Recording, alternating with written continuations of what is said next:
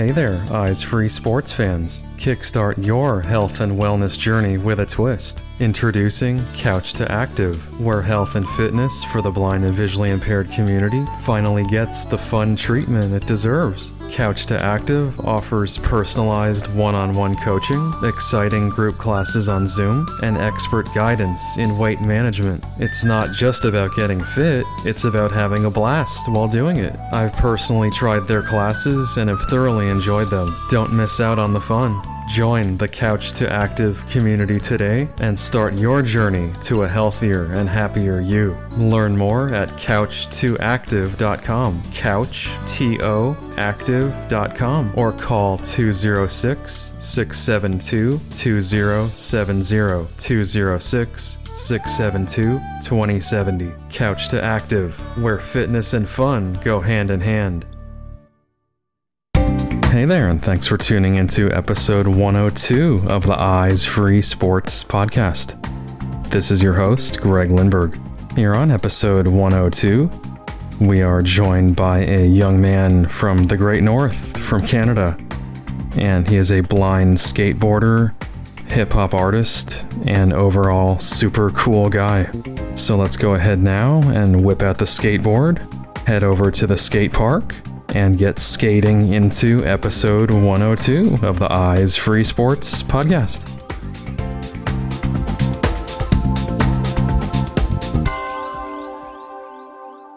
All right, so joining me here on this episode of the podcast is Brett Devloo, aka The Blind Kid. Brett, welcome to the podcast. Hey, thanks for having me.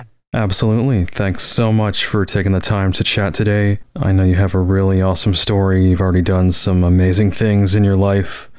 Uh, so, super excited to get into it here. So, why don't we kick things off just with your early years as far as where you were born and your childhood? I was born in Manitoba, a province in Canada, middle of the country, cold as heck. It's uh, I was born at a hospital, St. Boniface in Winnipeg, and lived in a small town, moved out of the city, moved, lived in a small town most of my life. I was a country kid, so skateboarding did not come by uh, any ease. You know, it wasn't like, oh, my friends down the street were skateboarding. It's like, no, no, no. We lived on gravel. I genuinely waited till the, the road froze to a sheet of ice and went out there because that was the closest thing I was going to get to concrete, and I skateboarded on that or my uh, sidewalk that went from the garage to the house, which was like 10 feet by two feet, and every single sidewalk panel was lifting. So you had to be going real fast and land your tricks real fast just so you didn't catch an edge. But yeah, I grew up there. My mom and dad, really, really awesome, sick people. Gerald and Heather, shouts out to them. Yeah, that's pretty much what the beginning was like. I moved out to Vancouver when I was 22. So now I'm living out here. But yeah, I grew up in the cold and the snow. Gotcha. Yep. Yep. Winter boy. Sounds like oh. winter kid. yeah. Um, so as far as sports, just talk to me a little more about you know sports you played as a kid, and I'm sure a lot of winter stuff in addition to skateboarding, right? Yeah, we there was some snowboarding going on. I played hockey since I was probably six, six or seven, and um, did some summer sports too, like baseball. But I was a kid, you know. I was always just put into sports from my parents. I never played soccer, but put into sports for my parents because their other kids are doing it and stuff like that. They're trying to get me friends and all that stuff. But I was never really one for the conformative team sports with the rules and all that. I always had my skateboard and it always made sense. And uh, that's that's that's just me though. I know there's other sports out there even for blind people that are like blind baseball, beep baseball and hockey and all that, but I've always just known that skateboarding is the one. That one makes sense. And um, I quit hockey when I was like maybe 15, but uh, way before 15. Oh my goodness, probably like 11 or something like that. I, maybe not way before, but I just remember not even being in hockey when I was in like middle school or high school when all my buddies are like hockey bros, you know, because that's pretty much all you are in Manitoba. You're here, you're a hockey bro or you're a hockey bro. not much else, not much other choice you have. But when it comes right. to sports, yeah, it's just been skateboarding. That's been the constant, constant my whole life. And uh, I played basketball, played hockey, played baseball. All of them are just like, and I was never big enough for football. Gotcha, gotcha. a little guy. And then, yo, yo, how tall are you? Oh man, I'm five six. I'm a five six giant. Um, Uh, Nice. five six, like and I'm like, uh, for the longest time, it's like 120 pounds soaking wet. But apparently, getting married, that's 30 pounds on you. True. Hmm, if not more, you're lucky only 30. so far, it was only in July. nice, nice. My wife's a good cook. I, I can tell. Is she vis- visually impaired as well? or- No, no, she can see. She's uh, she's fully sighted. I I'm the only blind one in my kind of circle that I see regularly or that I hang out with in person. I've got blind friends that were they're a little bit all over the map. You know, I got friends all over America. They're visually impaired. Some in Texas, some in Iowa, some in California and Arizona, and I got um I got like one blind friend in BC where I live now, but he's like eight hours away because our provinces. You could fit like eight states in one province. Wow. Yo. Except for Florida and California, you can fit like one of those. sure. Um, so then, speaking of your blindness, your visual impairment, um, so it was a pretty sudden uh, occurrence that you had in your life as far as going blind, right? yeah, it was. I it came extremely out of nowhere. I had no idea I was gonna go blind, and uh, I was sitting in the middle of history class, writing the notes on the overhead, and if an overhead like for for the kids watching, it's like projector but old. Um, and uh, if you don't, if you know, if you don't know, you gotta use dials on them to focus it, and that like turns the angle of the mirror and the position of the magnifying glass. And what that does is makes the words on the overhead on the screen a little more focused or not focused. And well, when I was sitting in history class, all the lights were off and it's just the overhead, and I saw it go out of focus. So I'm like, okay, well, I'll wait for him to fix that. And I just put my pencil down, then took a little bit, no one was fixing it. And I looked at the person beside me and I'm like, can you read that? And she's like, yeah. And I'm like, okay, just me. So I just quit writing the notes because, well, I already didn't want to write them. And then at lunchtime, I just kind of left. I walked to the eye doctor by myself just because I knew where it was. I lived in a small town. And in my head, I wasn't thinking, oh my God, you're blind. Oh my God, you're blind. I wasn't very observative, which is kind of funny. Um, when I could see, now I'm not. Uh, I walked to the eye doctor by myself though, and I'm standing in the lobby of the eye doctor, and I'm like, "Hey, can I get an appointment?" And she's like, "Well, your eye doctor is actually in town, and she's only in town one day out of every like four weeks." And uh, I'm Oh, like, wow. "Yo, can I get yeah, can I get an appointment?" Then she's like, "Yeah, come back at two thirty." And I wasn't the brightest. I was too dumb and in shock to go. Actually, I'm going blind right now. May I have an appointment now? I'm just like, okay, I'll see you at two thirty, and I walked back to cl- school. Went into class. I had one of those notes, and you know, like you remember being in school and seeing the kids with the notes all the time. They're just like leaving class all the time, and it's like, oh man, I'm so jealous of that kid with the note. He's always out of class. Yeah, I wasn't jealous with the, of the kid with the note anymore. Because I was the kid with the note, and my note said you're blind. Uh, not a fun note. So I walked up to the teacher. I'm like, "Hey, I gotta leave at two thirty or two o'clock because I got an eye appointment." He's like, "Oh, are you okay?" And I'm like, uh, yeah, I'm just, whoa, can't see. And that's when it kind of hit me. And he's like, what? Are you all right? I'm like, yeah, I gotta go. so I made it to the eye doctor. And at this point, I hadn't told anybody, even like, not uh, anybody, not even my mom. I didn't call anybody. You know what I mean? It was, it was all happening so fast. So I walked back to the eye doctor and I'm like, hey, check me out. So we do all the tests, like everything from the little, uh, how, uh, hot air balloon at the end of the road thing that you look in the eye holes and see if you can see it. I couldn't see that. Um, the lights in the machine where they're trying to test you for uh, glaucoma or something like that, where they do the puff of air your. I couldn't see that. So we go to the chair and she's like, "Okay, read these letters," you know, and you know the big ass E on the top of the the chart. Yeah, couldn't see that. So she's getting Nope. serious. She's losing it, right? My eye doctor, Dr. Dunford, shouts out to Dr. Dunford. she um calls my mom and I'm like, "Oh no. No. No, no, no, no, no, no. She I'm going to get in trouble now, right?" And I don't know why that was my first thought. Um I call my she calls my mom and she's like, This is not small, this is big. You have to go see this specialist, this specialist, this specialist, the eye doctors, ophthalmologist, ophthalmologist, optometrist, neurologist, general specialist, I, everything, right? And they said they had me check and seeing all these people over like my mom says it wasn't eight months, but I tell everyone it was eight months because that's how long it felt. And it could have been three or four, but it took a long time for them to diagnose me. And um like a, I was going through blood work, tons of blood work, and a neurologist poking me with his finger and a paper clip, and oh Oof, man, yeah, yeah, yeah, all the all the things where it's like, okay, it's my eyes, bro, wrong, wrong place, eyes. So they they're, they're obviously trying to test for nerve damage and stuff like that. I understand what they're doing, but at the same point, it's like, come on. I'm seeing people who go blind with this exact same DNA mutation and they get figured out in a month, not even. I would just remember the day I was sitting there in uh in the eye doctor's office and he's like, Dr. Clark, he's like, uh, okay, we'll t- we'll test you for this, but if it comes back positive, it won't come back positive. If it comes back positive, go buy a lottery ticket because this is the most rare thing that could happen, pretty much. I'm like, okay, cool.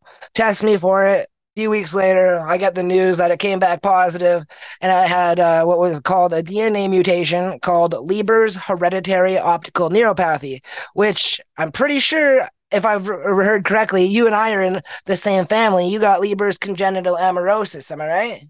You're right. Yep. Yeah.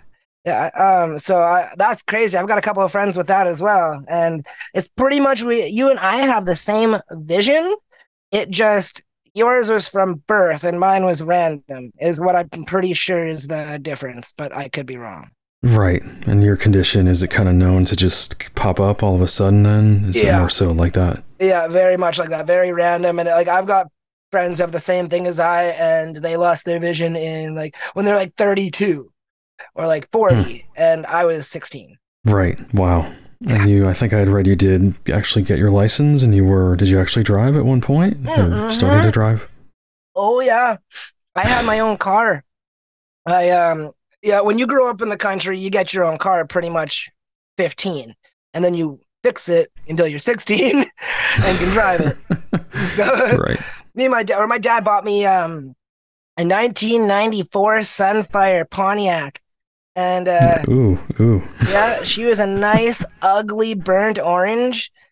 And I was with my friend when my dad and his dad bought it from the auction or something like that. Either way, my buddy is telling me, he's like, Oh, dude, your dad got you a sick car, man.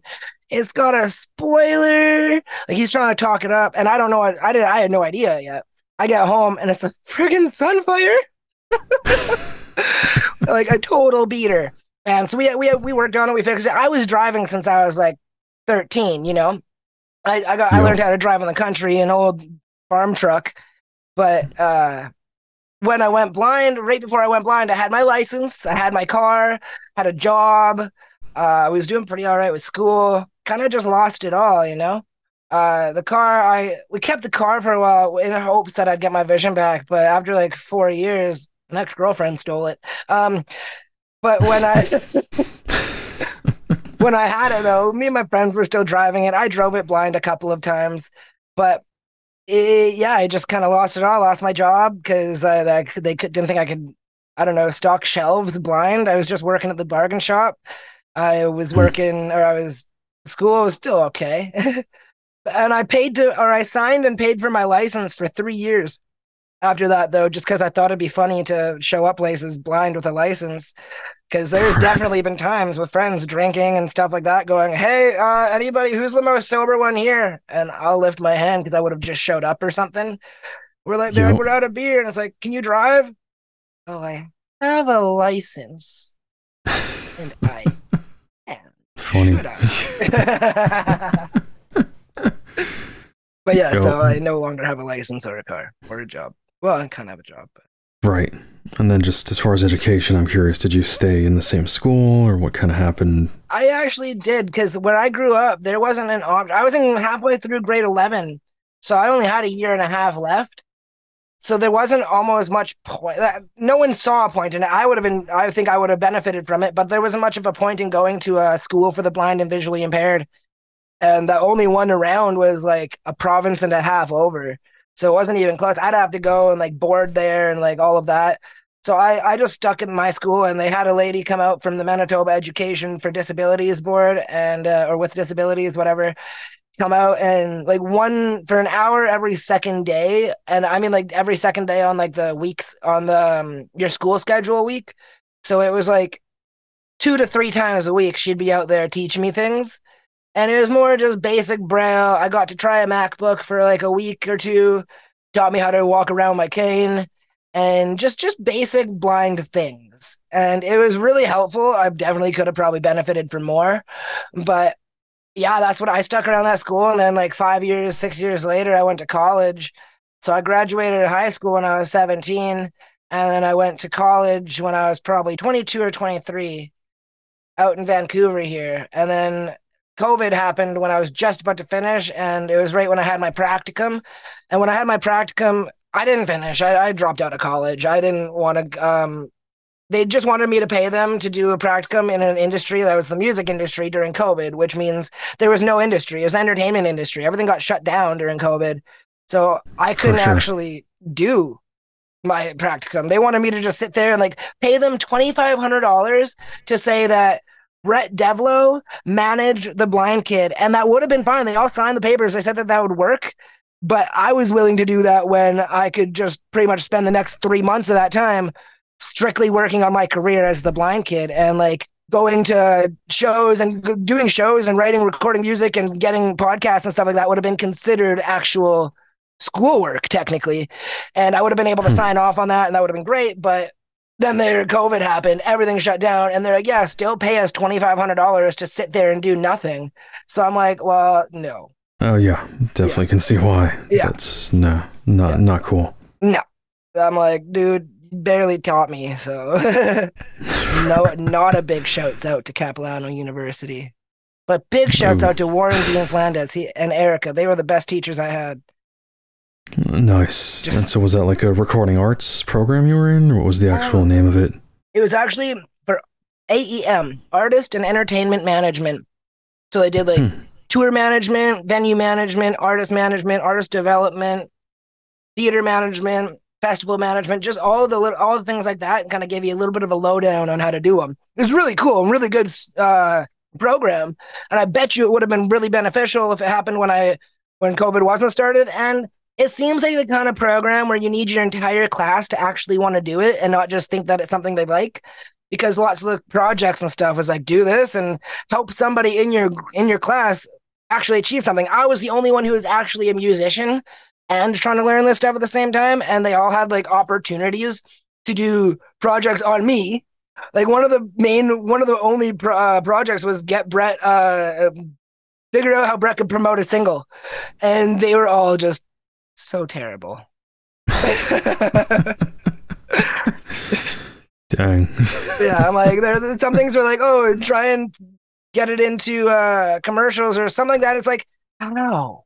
Right. Do you have the thousands of dollars just to approach a car dealership? yep. Yep. But either way, it was it was it was a good experience. I learned enough for myself to learn, and you know what they say about college. It's really just a place to network and learn and meet people that'll help you who are like minded. And I I definitely did find some of them. True, those connections. That's yeah, really what it's all about. Yeah, and dorms were awesome. I think I did nice. college right in the dorms. That's for sure. Lived it up, right? Oh, that's actually where I started recording a lot of my music and stuff was in the dorms. I set up a little studio in my dorm room. Sweet. Very cool. Yep. And kept doing a lot of my my uh, skateboarding was while I was in college as well. But I was doing some lots of skating, like at the tennis court and stuff like that. But it's where I was easier to find some sponsors and stuff. Like I had a sponsor from like when I was 18 and went down to California. My like first time, first time I ever went down to LA because I was always infatuated with LA, like most people, most musicians, skateboarders are from Canada, and mostly anybody yep. who's not from LA. Until you go to LA enough times and realize it's not what it's cracked up to be. But we were, uh, I went down there and I went to like this county fair with a friend I met online because she saw me on TV and we ended up becoming friends. And we, uh, I went down to LA to go hang out with her and her and her family took me to a county fair. And in my head, I'm like, oh, yeah, whatever. It's just a county fair, forgetting we're in LA and everything's big time. So we're there, and she's like, oh, you want to go look at this? Uh, Taylor's her name. She's like, you want to go look at this um uh, skateboard booth? And I'm like, yes, sure, I guess. Like it's a, it's a, it's a fair. It can't be that cool. We go there, and I'm like, forgot we're in Cali. Like this is real. I'm feeling these boards, and this guy comes up to me. He's like, "What are you doing?" I'm like, "Oh, I'm just checking out your boards." He's like, "No, no, no. What are you doing?" Because he sees me there with my cane, and like just clearly blind, feeling up his skateboards. And he's like, "I'm like, I'm uh, just checking it out." And then my friend Taylor, she's like, "He's the best blind skateboarder in the world." Blah blah blah blah blah. He can do this. He skates with no cane. He skates with no sight. He does handstands and trike flips. And I'm like, stand there going, just sheepish, stand like, yeah, it's not, it's not wrong. And then he's like, "Oh my god, here, take this board, take this hat. What size shoes are you? Take these, take this shirt. I just sponsored you." I'm like, "Oh." And then for the next like year or so, he sent me packages of just like gear boards, and I just gave it away to people to set to spread the love, you know. And I had a skateboard, mine worked, so I was good. And I just made boards for other people, taught other people how to skate with them, and that, that's what I did it for. That's why I wanted the sponsor, though. I didn't. I like. I made sure I was good. Then I wanted to give it to everyone else to teach, because everyone right, kind of giving back. Yep. Yeah, nice. And I'm definitely curious, just the transition from being a fully sighted skateboarder to losing your vision, and kind of how that changed your approach, if much at all. As a sighted skateboarder, I was all right. When I was younger, I think I was a lot better because I was able to spend more time doing it what I could see, my go-to tricks was like a heel flip and a varial kick flip, jumping over and shove it, jumping over stairs and like that. And now, my uh, after losing my vision, and I remember, I remember very specifically, my very first thing I wanted to do was skate. As soon as I realized I'm blind, you know. And I remember there was a skate park I was monitoring the progress of an indoor park in Winnipeg, and uh, it was I was watching like every day on the internet, checking out the progress of it. I'm like, oh, cool. Now they're making the bowl. Oh, now they're making this. Oh, it's almost done. And then I lost my vision, can keep the project uh, progress up. And then like two months later, they finished it. And my buddies were like, oh, let's go to the indoor park. And I'm like, yeah. My dad's like, uh, no. And I'm like, oh, why? And he's like, you're gonna get hurt. And I'm like, but you let me go to the snowboard hill. He's like, do you want me to say no to that too? I'm like, nope. Can you take me there, please? So my dad was just worried I was going to get hurt. Like all all respect to my dad because he's he was only looking out for me. I understand that now. Then right. different story. I'm yep. like, yeah, yep. well, Dad, you know what? When the snow melts, I'll be skateboarding. And uh, he's like, if I see you on that skateboard, I'll snap it. I'm like, I'll get another one. Um, yeah, so it was good. It was good times. Uh, I still skateboarded, and then it got to the point like a movie one day, like classic '80s movie. He's motorcycled to the skate park, no one there, just me landing everything, like way more than usual.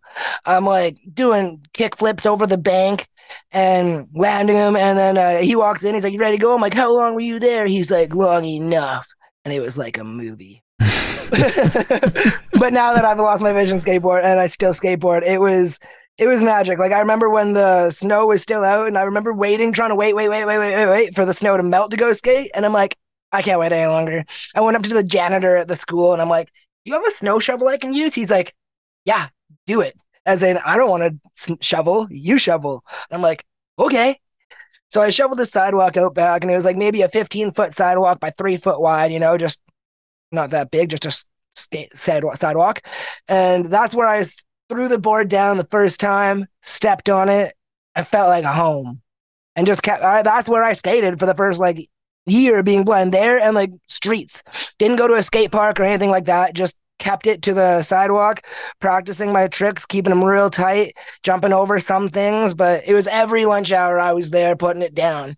I'm supposed to be stud- studying for my exams. I had a friend just yelling questions to me while I'm skateboarding. That's where I landed my first handstand, my first tray flip, my first, my first, a lot of things were landed there, you know? And it was, for sure. it was really cool spot. And, uh, it's in a lot of my skate videos. Actually, you see it the the Music and Science Center of the Stonewall Collegiate Institute, uh, the high school I went to. And then I moved over to skate parks, and when I skated a skate park, it definitely is. It's hard, especially if there's nobody there. It's a little bit easier because I get to have the um, freedom to feel it around a bit. But I really just start in a corner and spread out, or start with one piece, practice it a bit, spread out, spread out, and start being able to do more things at the park if it's a really light colored skate park, like like white concrete, I, I bring black Gorilla Glue tape. I know it's, it's super expensive and like a really terrible way to use it because I just put it on the ground and walk away, but it's really, really black and it sticks to the ground no matter what. So I, I use that tape. And I'll put like a line on, uh, like little checks almost on the um, hyphens, if you will, on the uh, transitions from like say if it's going to be a quarter pipe going up so right on the bottom i'll put a line and maybe at the top by the coping i'll put a line and on the edges where i shouldn't go too far left or too far right put a line and it's just for the last second when my vision will catch it and then I, I I have to have really quick reflexes and just use that last second. Okay, there's a mark. Okay, bend knees. Kate, you're going up the quarter pipe. Okay, coping. Okay, come back down and stay in the in between the other two lines. And I got to do that for anything I'm doing at the park, whether it be uh, stairs. And if I don't have that, I'll just throw my backpack and my other shoes down and just like make it as little markers. I like to have as much markers as I can and just pretty much skateboard matrix style go between the lines or Tron, I guess. I don't know. But it's, uh, when I just use my skate on my backpack or my my shoes, that's always worked for me as well. But it's pretty much just the biggest amount of con- contrast. I don't usually use anything audible because that just throws me off. Yeah, I'm actually going to be hopefully helping build a, a, skate park, indoor skate park soon that I get to make sure it's all accessible and contrasty. But that's pretty much how it goes with me skateboarding. I can still jump over stairs. I still love doing that. There's one skate video where I just was skating almost every day of the summer and I got so ballsy. There's this, I did a six foot spine transfer over a volcano, which is like something if I could see, I'd just skate by and laugh at why they'd even put it at a skate park. And one time I'm blind to the park and I felt it and I'm like, hmm, I could probably do that. I back up and I yell at my friend, I'm like, film this. And I jump on my board or I run, jump on my board and almost make it over it. I'm like, oh, I could definitely do that. And I do it again. I clear it, I land it, and I grab my board in the air and like did a trick and I landed it. We got it on video and it's in my skate video. And let me tell you, has not gotten the true amount of love it deserves. Just that clip. I don't care about the rest of the video. It's got a decent amount of views, like 10,000 views, but that clip deserves more love, in my opinion. For sure. Hey, hopefully this podcast and some extra promo here will, will get that over the top. Yeah, right. um, I know you did mention uh, that you pretty much don't use a cane. Have you ever tried using your cane to skate? When I skate, I've used it sometimes, but I don't like to purely because in my own head, I know that it's technically showboating. It's not like I don't need it. It does like only when I scan And it's not because I've got enough vision. It's purely because I don't. That's just not my style. That's not how right. I do it. Like I, I definitely am not sighted enough because I'm 98% blind. I'm not sighted enough to see like where edges are or anything like that. I'm gonna run into stuff, and that's a fact. But I would rather do that without a cane than with it just because like I don't know, a Cane's just gonna either I'm gonna crash into something that's gonna jab me even harder, or I, I don't know. Lots of people can do it with a cane. Justin Bishop is one of them. He's crazy. He's doing like crazy stuff with a cane, but I feel like he feels the same way as I do, and it's really just a way to promote yourself when you're doing videos and stuff because people are gonna see you doing a mediocre skateboard trick, not know you're blind, and just scroll on by. But they see a cane in the air while you're doing it, then it's like, whoa, that's amazing. And like, I agree. Hey, hey, hey, I'm not saying that Justin Bishop do, Justin Bishop doesn't need it. He might. I'm just assuming is what I said, just so we're clear. Right. Um, but yeah, I don't use a cane. I don't know. I don't think I ever could. Um, if it ever comes down to that, then I'll just stick to mini pipes and half pipes, so I don't. Ha- I can't get lost. That's my opinion on that. Um, gotcha. Yeah, yeah. I one thing that was really cool is when I was skateboarding when I was like I don't know, twenty, something like. I'm not sure how old I was, but I was skateboarding and I was working on laser flips and I landed a couple laser flips over the bank and that got um somehow purely by word of mouth, which is the coolest part. It wasn't anything by social media or any of that. Purely word of mouth made it to Tony Hawk and he was coming to the my city the next day and a buddy of mine who was at the skate park with me ran into him at the airport and instead of hmm. talking about himself or anything, just like, dude, my blind friend I met yesterday just did this laser flip. And then I ended up meeting Tony Hawk the next day at his meet and greet. And I walk up, I'm like, hey, Tony, I'm Brett the blind kid, whatever, right? And then uh, he just goes, wait, you're the blind dude that can land laser flips, right? I'm like, oh. and I gave him a t shirt, like a TBK shirt. We got, uh, we got a picture, and it was like for a Quiksilver thing. I'm pretty sure a sports check, and I just got him to hold my shirt up in front of him for the picture. yep. And, yep. uh, very cool. Yeah, that was really cool, and he was really nice. And then I got to skateboard. Uh, I was skateboarding in the parking lot before he did his big um vert, vert show kind of thing, a big half pipe in the parking lot. He was skateboarding on. I got to be in the VIP part, and it was just so cool. Such a cool experience. That's awesome. And once again, like you said earlier, connections. You never know where connections might lead, right? Very cool. Um, any other sports? I know you mentioned you, pretty you pretty much have not tried like goalball, beep ball, any kind of specific blind sports. I've tried goalball. Pretty cool. Not for me. I don't know why. I've just never been a fan. Like, and this isn't any disrespect. I just have never been a big fan of adapted sports because I've played them sighted. And I just Right. know that it's adapted. And I just kind of bugged me for a while. I do think I'm going to try and get into blind hockey because the Canadian blind hockey team has been reaching out to me for a while and asking me to play. And I'm I'm okay with that. I think I think I might do that. I think that'd be really cool. I know Mark, I know Matt. Those are two dudes who like run the the blind hockey teams. And I think that'd be fun. I think that'd be a cool one to do. Nothing else that's strictly blind. I wouldn't mind trying blind or beep baseball. That sounds kind of cool because it still sounds fast paced. Um, yeah, no, I, again, no, no. I just mostly skateboard. I went snowboarding with 25 blind people. Some of them went skiing, some of them went uh, the snow bike, but lots of us went snowboarding. And I, I snowboarded off of a cliff into a bunch of trees. It was in Colorado in the mountains at Winter Park by a guide. He was like, "Go right, go right." I'm like, "I'm good." He's like, "Go right." I'm good. And I just flew off the edge of the cliff, or literally like into a bunch of trees, and dropped like eight feet into the powder. It was crazy. It was Oh, fun. dang. I hyperextended both my knees, so I had to like crawl out of there. I lost a boot. Um, I, I rolled it down the hill though. I made it back down the hill, but I was done for the day. That's for sure. Oh yeah, yep. Yeah. So no, and skiing, you're pretty much done then with with that. Skiing, snowboarding. I did it, you know, like I'm cool. I, I don't I didn't enjoy it even very much when I could see. It just wasn't really my style. Like it was cool, it was awesome, but it's just not my style. And all my friends Right. love snowboarding, but I so I always went and I was able I did a grind, I've done big air, I've done things like that. I've did a 360 over an Olympic size jump, and that was when I couldn't see though. So that was pretty much where I wanted to call it, but I got the opportunity to go snowboarding in Colorado. So I'm like, well, yeah. And uh then I flew off the cliff. So I'm like, I think I'm good. Yeah. Yeah, I'm Yep. calling it there. broke my jaw, broke my nose, and all that crazy stuff. Skateboarding, but you can't tear me away from it. But snowboarding, I was that was one that wasn't uh wasn't painful to quit. Right. Right. And obviously, you got to be in, in certain environments, have enough snow versus skateboarding is a little more flexible, I'm sure, as far as when you can do it and where. Definitely can be like uh, you'd be hard pressed to find an indoor snowboard park, you know. but I do For live in sure. Vancouver, which is right beside three mountains. So like there's or four mountains or something like that. So yo yo, I'm I'm I'm I'm good though. I'm good on that. I go to the arcade for my basketball fix.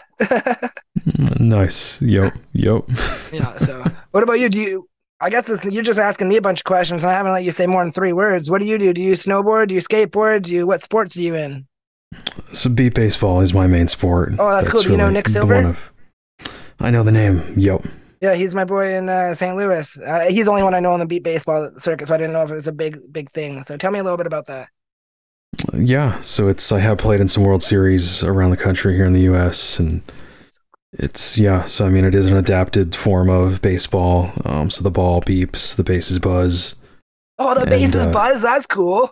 Yeah, so yeah, That and it's just sense. first and third base. Also, there's no second, so you have to run to either first or third, whichever one is buzzing after you hit the ball, and then hit the base to get a run. And then if the fielder catch it or picks up the ball, I should say, they usually don't catch it. On a rare occasion, they do, but That's gangster when they do. I bet. then you're out. yeah. Yeah, but it is yeah. definitely fast paced when you're, you know, either diving for the ball or running to that base. That's so cool. And you actually have to hit the ball while it's flying at you. Like that's that's that's how that part oh, works. Oh yeah, Okay, that's cool. That's cool. yeah. Is the definitely. pitcher sighted? Yes, Okay. although there have been some visually impaired ones. well, it's a good question because you know I know a lot of blind people that be like, no, no, no, no, no, no, no, I can do it. I'm independent. then it's like, yeah, that's another walk. Yeah, Right. that's another walk. and another I hope walk. their shoulders okay. Yeah. Yeah. Incredible. But the, yeah, there have been some cases of some visually impaired, and they they do have enough usable vision yeah, you'd have to pitch, you know, accurately enough. So kind of like with beep uh, with uh, blind hockey, you got to have the goalies are blacked out masks, but the centers and and right wing, left wing are more like the offense are more like uh, more sighted kind of thing. Yeah, yeah, exactly, yep. That's cool. But yeah, there there is a team. Uh, I don't know if they're still around, but the Toronto Blind Jays have sometimes played in the World Series. that makes sense. I like that name, but yeah, no, that's very very far from me. that's Far- close yeah, to where I used to live, side. but still quite a bit further from me. Sure, yeah. As far as uh, BC and that area there, I'm not really sure, but Oh, BC is pretty much California. Like if you're gonna picture where you uh, where you are to where I am, imagine where you are to California, and I'm straight north. Gotcha, gotcha. That's a hike. west coast. So, yeah, like I'm I can go to the ocean. That's how close I am to the west coast. I'm on it. Right. And then uh Toronto is right in the middle. So that'd be like further east than North Dakota. I'm just going with the places I remember. So like I I used to live right above North Dakota and then whatever is east of that is closer to Toronto. I see. Gotcha. Yeah, so honestly you're probably closer to Toronto than I am. Crazy to think, but I think you're right. yeah yeah yeah and then uh all of that kind of just turned into me not liking team sports so doing it all by myself and with skateboarding and then that's what kind of what moved into music is hip-hop and skateboarding hand in hand you know For sure, yeah, and great transition. Definitely want to, you know, just talk to talk to you initially here about like your inspiration behind getting into music and rapping, and what age would you say you kind of, you know, found that niche? music kind of came like I loved attention, Kayla. I'm not gonna lie to you. I love attention. And even when I stopped, uh, when I went out of high school, when I was in high school, but after I went blind, I started doing motivational speaking. That's where I learned I love the crowd. um, I do it for high schools and stuff. Like I'd have uh, 500 people while I was in between my own classes, and I had to go back to my school. But that was amazing, and I that's where I learned that I love crowds. So that's the inspiration for that.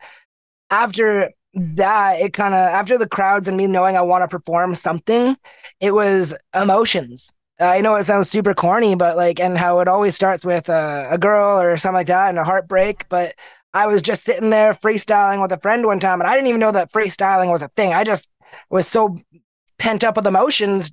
I just started saying words that rhymed and were in a row and had a little bit of a melody to it. And he's like, Oh, what song was that? And I'm like, What? He's like, yeah, you got to focus on that, I think. So it jumped forward a few years. I just loved music, was studying it kind of thing. Not like studying it, like learning it. I just mean like listening to a lot of it, figuring out how the vocals work, how people say things, why it works, why it sounds good. And then just really got into making my own music, trying to, and trying to just write verses. Met a couple people here and there and uh, made songs with them they taught me a couple things. Like I just learned a lot in the beginning through a friend Nucky, Nucky JMC. He taught me a bunch of stuff. We used to just like kind of sit in the garage together and throw beats on through a broken speaker and just freestyle to that.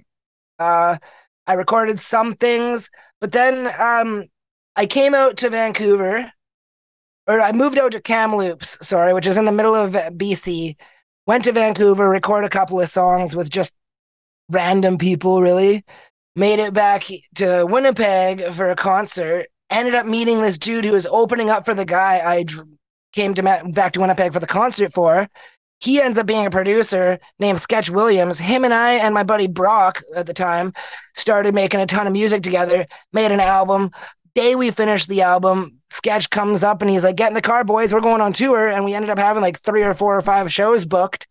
And that's when I got the bug, the real bug for just wanting to do music that way. And whether it was recording, whether it was performing, anything, I just loved it.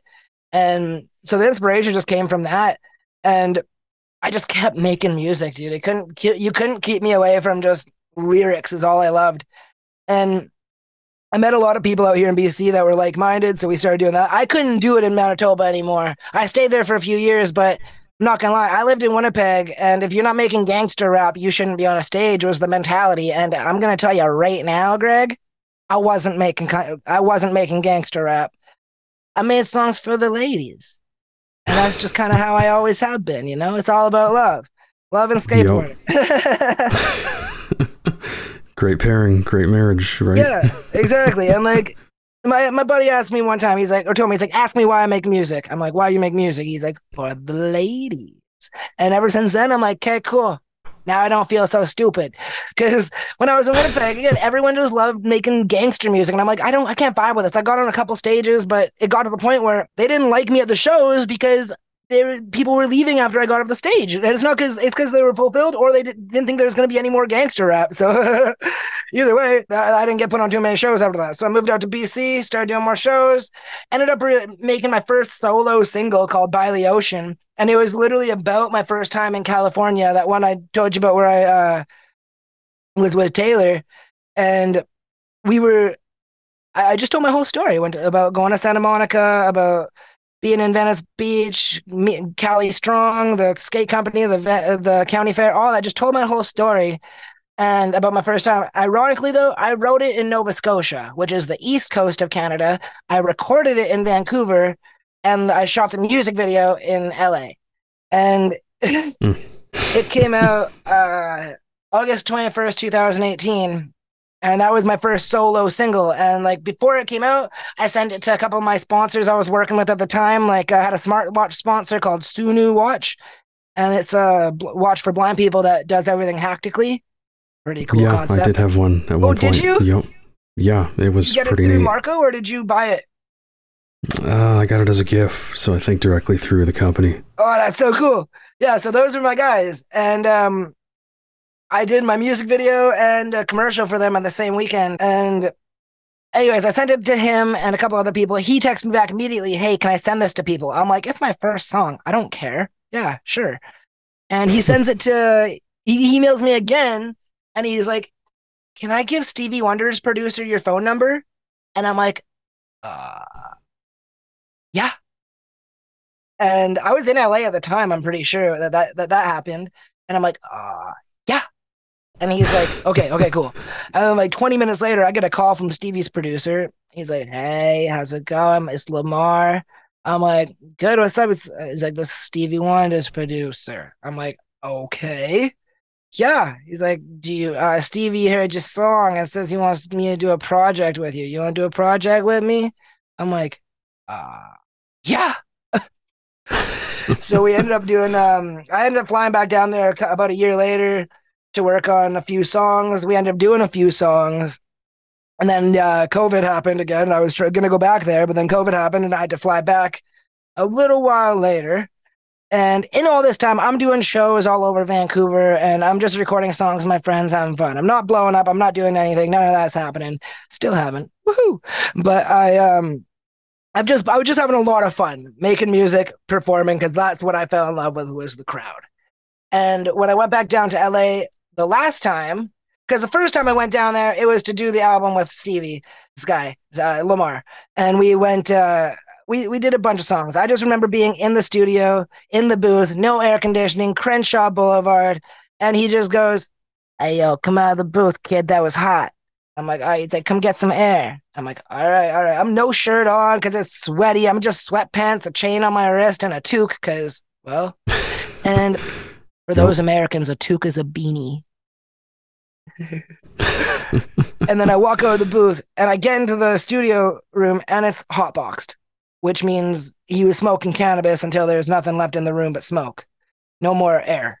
And uh, which is what he said, come out and get some air. but I come out, he's like, hey, hit some of this and sit down and listen to what you did. And I'm like, okay. So we do that. We listen to it. It was so cool. And that song is now coming out next month, but it might be a month away from today. If today's the 15th, I think it might be the 15th. Um, yeah, so I did that song. I did another, I did like two or three more songs the first time I was down there. Some of them half finished. I came back down this time, like last year. I went, stayed down for like a month and a half, and it was, oh my God, it was a journey. I'm not gonna lie. We got scammed out of an Airbnb thing. Not Airbnb, but like we tried to rent an apartment for a month. Got scammed out of that for 5K. Mm. Yep, that was a good start. Went down there, ended up in, and that was a dope place on Venice Beach, hot tub, and enough beds to fit everyone coming. Yeah, we had right. to get downgraded as of the day before we left to a place in Inglewood for $6,500. And if you don't know LA, Venice Beach is much nicer place than Inglewood. And uh, so we stay in Inglewood, and this place had much less beds. We had three three places to sleep instead of like five. So I'm sharing a bed. The two other dudes are sharing a bed, and one dude on the couch. And oh man, and I, it took like three weeks for Lamar to answer me and hit me back. So then I end up finally in his studio, recorded a few more songs. Ended up having to pay him a bunch of money, and but we got a crazy cool product out of it. I had like eight songs written. We ended up with four, and uh, we got eh, eh, I wrote some songs while some other songs while we were there. You know, I got to meet a lot of really cool people. I went barefoot skateboarding down Venice Beach again, with some which is something I do every single time I'm in LA. And the Inglewood Skate Park, which was a walk away from our house, was so cool. So I'm honestly gonna count that a blessing in disguise that we lost the first place because I loved that park. Except for when I was working on a board slide, a really long board slide on a rail for like over an hour, so the shadow moved that I was using and I missed the rail and went straight face to the concrete while live on TikTok. And like my for my face bounced off the concrete. Like you see the bounce in the video. And we got like two separate angles. So we got one guy on live and then my other buddy just filming. And then you just see his video go black and just hear him running. Are you okay? And my other buddy just stayed back and filmed it because he knew someone was checking on me. So we got it all all all, all on video. and uh, wow. It's a it's a pretty you can hear the bounce in my face. It's intense. And so that was a great skate too though. But when I met or when I was working down there this time, I finished the product and now it's coming out on J- December 15th. And I've just always wanted to release an album on December 15th. I've been working on it for years to try and do that because I don't know. I always just see big albums come out on December 15th. And this year it turns out it's going to be a Friday. And that's a good day to release albums or music in general. So it's coming out that day, and I'm very excited. Very cool. Right before Christmas. Can't beat that either, right? Well, I've also got a Christmas song coming out, completely unrelated. Gotcha. it's all nice. about wanting a girl with a big butt for Christmas. Ooh, ooh. Inspirational. Right. Can't beat that, right? yep so that's that's the story about the whole music with Stevie Wonder's producer with Lamar. And all my friends came down. We had all my friends on the studio with us. I I was really cool experience because I got to like be like, you know what? I don't want to sing this hook. You guys sing it. And like they did, and like I can't play this guitar, you do it, you know, just things like that. It was really neat. Got to be a collaborative unit and turned into this really nice R&B hip hop style track or EP. And it's all clean. It's all very radio and I got it mixed and mastered by Motorhead's engineer. His name's Renee. He's my boy. He lives here in Vancouver, but he is like worldwide. It's just it's wow. it was just a really cool process to finally have something like even if it is the last thing I ever put out, which I don't think it will be, but I'm just saying like if it was to be, I would be proud of it. And that's a cool thing to think of because not many people are happy with their music when they're done with it. For sure. Yep. Should have done this, should have done that. Yeah. You know, but yeah. it's in the moment you you did your best, right? Yep. Yeah. and I but now it's kind of resorted back to like I do things backwards, all right? I went all the way from starting to make music and go, jumping right to a nice producer, then jumping straight to working with Stevie Wonder's producer, to now I'm recording my closet, which is usually how people start. I literally skipped the closet thing and went straight to like everything else and then now I'm back in the closet. That sounds terrible. I'm trapped in the closet like R. Kelly. I'm kidding. I'm not. So I'm in the, but like I'm back recording in a booth I made out of my closet. And like I literally just have the corner padded out with acoustic paneling, a shower rod across the door with a blanket hanging on it and some LED strips. Like I went right back to like the beginning. you never know. Yep. Now, do you actually do like editing, mixing, all that yourself as well? I don't do any of that myself. I just write the lyrics and lay them down. I've got uh my friends are too good at that. I've got really talented friends, so my friends are too good at that for me to almost find it worth it to spend the time to learn it and do it. Like I, I've got blind friends who can do that, and it's incredible absolutely oh, mind blowing. And some of them they skateboard as well. I have a song with them called Nikes for My Chucks. That's my boy Atreyu on there. He's blind and skates, but he's also mixing, mastering, producing, rapping. He's unreal though. I just don't. My wow. friends are so talented. I don't feel like I should, and I have more fun doing this, and I'm doing it for fun. So he's doing it to change the world. He's going to be inspira- He is inspirational, but he's going to be like one of those guys that inspires masses. He's so so so talented. Wow, wow. Might have to have him on this podcast too. I can get him. I can get him on the pro- podcast for sure, easily. He'd love to. Nice. Yeah, that's awesome. What kind of music do you listen to? What do you like? Uh, pop usually, a lot of pop stuff, some rock, a little hip hop, not as much, but I did check out some of your stuff and I, I do kind of dig it. Nice. Yeah, I figured you'd like Pink Lemonade if you like the pop stuff, or Save Me, or Don't Make Sense. Those are my more major keyed ones that really happy and real pop. And Pink Lemonade has a female vocalist on it. My new stuff coming out, you'll probably like a Higher I Am. It's very pop. And Oh Baby, the other two are a little more low end or like like that. But I also make country rock music that leans more Hmm. to the rock side of things. Uh, I Oh, got one, yeah. It's like the most fun music to make. I think. Like I make everything just because it's fun.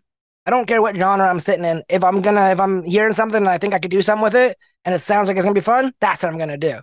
So tomorrow I actually have a studio session in the morning where I'm gonna be making this uh, rock song called "Don't Grow Up," and it's a voice I've never used before. It's like just like super rock, super like Chad Kroeger. That's the best way to put it. Chad Kroeger mixed with like Chad, um, Chris Stapleton. Yep, yep. Nice. Yeah, it's fun. I'm excited, and like they got guitar solos on it, and that's just so cool. oh, yeah, yeah. Very cool. yeah. And I'm curious, uh, I know you've been involved in some other things as far as like philanthropy and anything else you want to mention. Yeah, absolutely. I'd love to talk about that. I was uh, nominated for an International Humanitarian Award when I was 20, and it was such a cool experience because at that time I was getting emails fairly often from cool cool opportunities. And I lots lots of them didn't follow through because well, there's a lot going on. I couldn't make it, couldn't do this, or it was fake, or lots of it was fake. But I just remember telling my mom, I'm like, hey, mom, I got nominated for an international humanitarian award. And she's like, oh, cool. I'm like, oh, I'm bringing you with me. So we ended up flying because she was so used to it being fake, right? So she's like, oh, cool. Okay. I hope this works out for him. He's got like, she, in her head, she's probably like, oh, man, I can't, I wouldn't be able to handle it if this went wrong again or if this was another fake one. Poor Brett. Something, I don't know. I'm giving her the benefit of the doubt. But I'm like, oh, you're coming with me. So we ended up, it ended up being real. I mom and I ended up flying out to Calgary for a day and we got put in limos. I did tons of photo shoots. I it was called the Viger Awards and it was really, really cool. We my mom had to wear a dress for like 11 hours and she's a redneck. So that that that worked. Um I ended up getting there. I had no speech written, and they told me I had to have a speech written, and I'm like, uh oh. And I get into the on up onto the stage. Finally, they call me up. They're running behind by hours, and I get up on the stage, and they end up telling everyone no speeches, no speeches. Before I get up there, like, don't worry, guys, no speeches. I they call me up. I get up there, and they hand me the mic, and I'm like, in my head, I'm like, you said no. Okay, thank you, everybody. I just want to thank blah blah blah blah blah blah blah. They hand me the award, put it in my hand, and it's like this glass statue, which was way heavier than I was expecting. And I almost dropped it Oh, dang. while on stage. And I got introduced by like four kids. Like everyone else is getting like really cool intros. And mine was probably the coolest because these four kids literally like started choking up while they're introducing me because they're just so like heart touched, but their hearts were touched. Because what my what my philanthropy is, I guess I should have started with that, is I give visually impaired students iPads to help them with school, but I do it like super sneaky. And I just collect donations or or I raise my own money or I had a clothing line for a while where I donated money from my clothing line to my foundation. I do fundraisers, I do shows, anything to get money towards my found my fund foundation. And I go out, I buy an iPad, a keyboard, a smart cover, whatever the basics are for an iPad nowadays. And I go and find a blind kid. This sounds so weird. I go blind kid hunting. I have to call like the man or the education board for disabilities. I find everybody I have to talk to and find a blind kid. So when I find the blind kid, I call their mom. I get their mom's number, mom or dad's number, parental unit's number, and I call them. I'm like, "Hey, I'm the blind kid. I'm." They're like, "No, my kid's a blind kid." I'm like, "Yeah, they're a blind kid. I'm trademarked. I'm sorry." I'm like, I'm like, but does your kid have an iPad to help them with school or any accessibility software? They're like, no, we have a family one, but it's not for their school or something like that, right? Or no, we don't. I try to find somebody who's been in a similar situation as myself, blind around their teenage years, um, and in a lower, maybe not that well off, can't really afford everything the kid wants to or can help them with anything like that. So I'm just like, okay, don't tell them, but I'm going to give them one tomorrow. And then I call the school. I make sure I can get into the school. Like they'll let me into the class. I go to the class and I just knock on the door. I ask for the kid, like, hey, is this person here? I'm like, they're like, yeah. I'm like, where are you? I walk back to them. I give them an iPad and all this stuff. I'm like, hey, this is for you to help you with school. I got to go. And then I just split. Like I just leave. And uh, that's how I do it. And the they're very self-explanatory and they've got TAs and EAs that'll help them how to use it. I tell the TAs how to use it too sometimes. But that's kind of how it goes. I just do that and I leave. And I'm not going to lie to you, Greg. I think over the next few times I do this, I'm going to dress up in like a clown costume or a mime costume or one of those big inflatable T Rexes and just like walk in, give it to them and leave. So all of their friends have to be like, no, I swear to God. It was a giant dinosaur that blind that gave you that. Right. That's So- amazing. yeah, that's how I do that. And then so that's what the philanthropy is for. That's why the kids were kind of choking up while they were talking about my giving me my intro. And I did that. I got a bunch of photo shoots with it. Me and my mom went back home, and now it my trophy sits on my my award sits on my mom's mantle. And I, I never got any awards or trophies or medals for any sports, but I sure as heck got that one. That's awesome. Yeah. Wow. And do you know like a count of how many iPads you've given out? Not as many as I would have liked so far, to be real. I wish it was more, but for I took a little bit of a stint of not getting much donations and stuff like that. So right now I'm sitting at four. But I have one in the in my room right now, ready to give away. And this is what I mean by it's hard to go blind kid hunting. I went. I've been calling. I got one lady looking for me. Her name is Peggy. Shouts out to Peggy. But I need to get this iPad out before it gets out of date. Really. Um, but yeah, so if you're from Vancouver and you're blind, call me. Um, but yeah, so I'm looking for blind kids right now, and then as soon as that one gets out, I'm gonna try to organize a fundraiser um, for like January or February, and do a big old uh, big old fundraiser, sports bar thing, have a door prize, maybe have a band or something, and just try and raise a bunch of money, and buy more iPads and keep that going all year. I want to just try and get more iPads, get back. I'm getting back into motivational speaking. It's just, yeah, I was away from the school industry for a while, education in, in, uh, industry for a while. Right. I'm sure COVID, you know, had an effect on that, like Sure everything did. else. It sure did. I can't just show up to somebody's house. Yep. Here's your iPad. Shh. I had to call your mom to see if I could come in. I gotta go. No, I don't want any coffee. Thanks. That's awesome. No, honestly, that's a super cool endeavor. And I'm sure those kids had, you know, pretty big smiles on their faces and, and will in the future too. Yeah, I hope so. I hope it's something they they, they use and utilize because that's how why I started it is when I went blind. My mom's work friends came together and gave me uh, enough money to buy an iPad, and it helped me with school. I st- I drew my first clothing line logo on there. I wrote my first music on there. Like just everything. It it, it changed who I was technically. It made me realize that I, I'm a I want to be a brand. I want to be able to ch- share. I want to voice. I want to be a brand so I can have a voice, so I can help people. And Right. this is how I help people. You know, I do, I do, I do it my way, Frank Sinatra style. You know, Exactly. Great quote. Great song. he's wonderful. He's one of my favorites. Him and Mac. Miller. Nice. Um, yeah, no, it's it's all about just helping people. And I know, I've, I know throughout my life, I'm supposed to have a voice, and I'm supposed to do something with it. And I know is lots of it has to do with just motivating. It's like, hey man, like I, I went blind at 16, right away, gone, done. And we still do it, you know, we're still doing everything we can out here. And I just want that to be something that gets remembered or utilized by other blind people.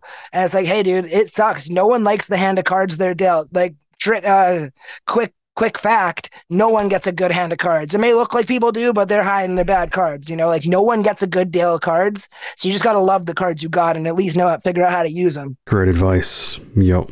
That's Couldn't how I have said it better myself. Yeah, yeah. Awesome. All right. Well, to wrap up here, just wanted to give you the chance to mention uh, your website, social media, how people can find your music. Anything else you want to mention? Oh, like hot ones. I got 30 seconds. Your camera's there, there, there, and there. Okay, cool. Oh God. Ah, my mouth is hot. Okay, okay. Um so if you want to check out my YouTube channel, my Spotify, uh those two are TBK, The Blind Kid. Pretty much you look up The Blind Kid anywhere, you'll find me. Um, which I, I realize more often when I'm on like visually impaired people's things or I'm talking to blind people, I sound like such a dink when I'm like, oh yeah, I look up The Blind Kid. I'm blind too. Yeah, but I'm the. Uh, so, I feel like such a such a loser. So, but check out the Blind Kid TBK anywhere, Spotify, YouTube, Instagram, Brett the Blind Kid. Uh, on my website is theblindkidtbk.com. Uh, yeah, I'm pretty sure that's it. Check out my Facebook page, Brett the Blind Kid Devloo, TikTok, the Blind Kid, Twitter, the Blind Kid. You'll find me anywhere, you know. yeah, like it was on Twitter slash X where you hit me up and yeah, made that connection. So really appreciate you reaching out. No, thank you for being there. This is amazing what you do. You get you you, you pretty much make it so everyone no one has to go to a motivational speech. You can just scroll through your your your podcast and just literally hear be motivated. Listen to all the people on here. Like it's amazing. I listened to the dart throwers. That was sick. And the skiers. Oh, yeah. That was awesome. Like you get amazing people on here. You do a great thing by getting people involved and connected and spreading people's story to the world that deserves to hear it because you know what?